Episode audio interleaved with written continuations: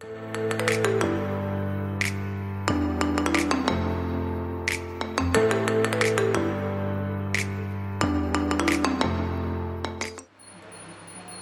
difference that makes our Krishna consciousness movement apart uh, from the rest is the knowledge. Otherwise, it will just become ritual. We don't know why we have to do Mangalarati, why we have to do Guru Puja, we don't know. And what is in the Guru Puja song, we don't know. It is just, you know, mindless chanting like a parrot. Parrot, parrot can chant if you teach a parrot, a parrot also can chant Hare Krishna, but uh, it will not have any understanding.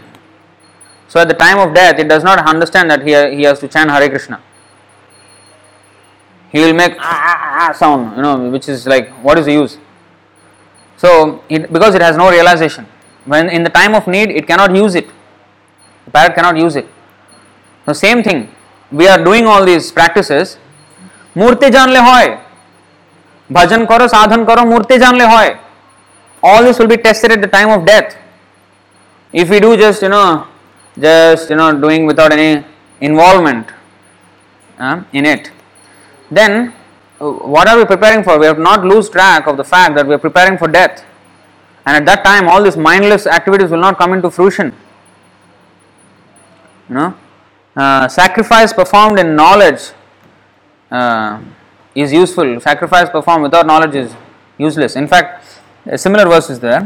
I will take out in the Bhagavad Gita, seventeen thirteen. If you go, it's a very important verse.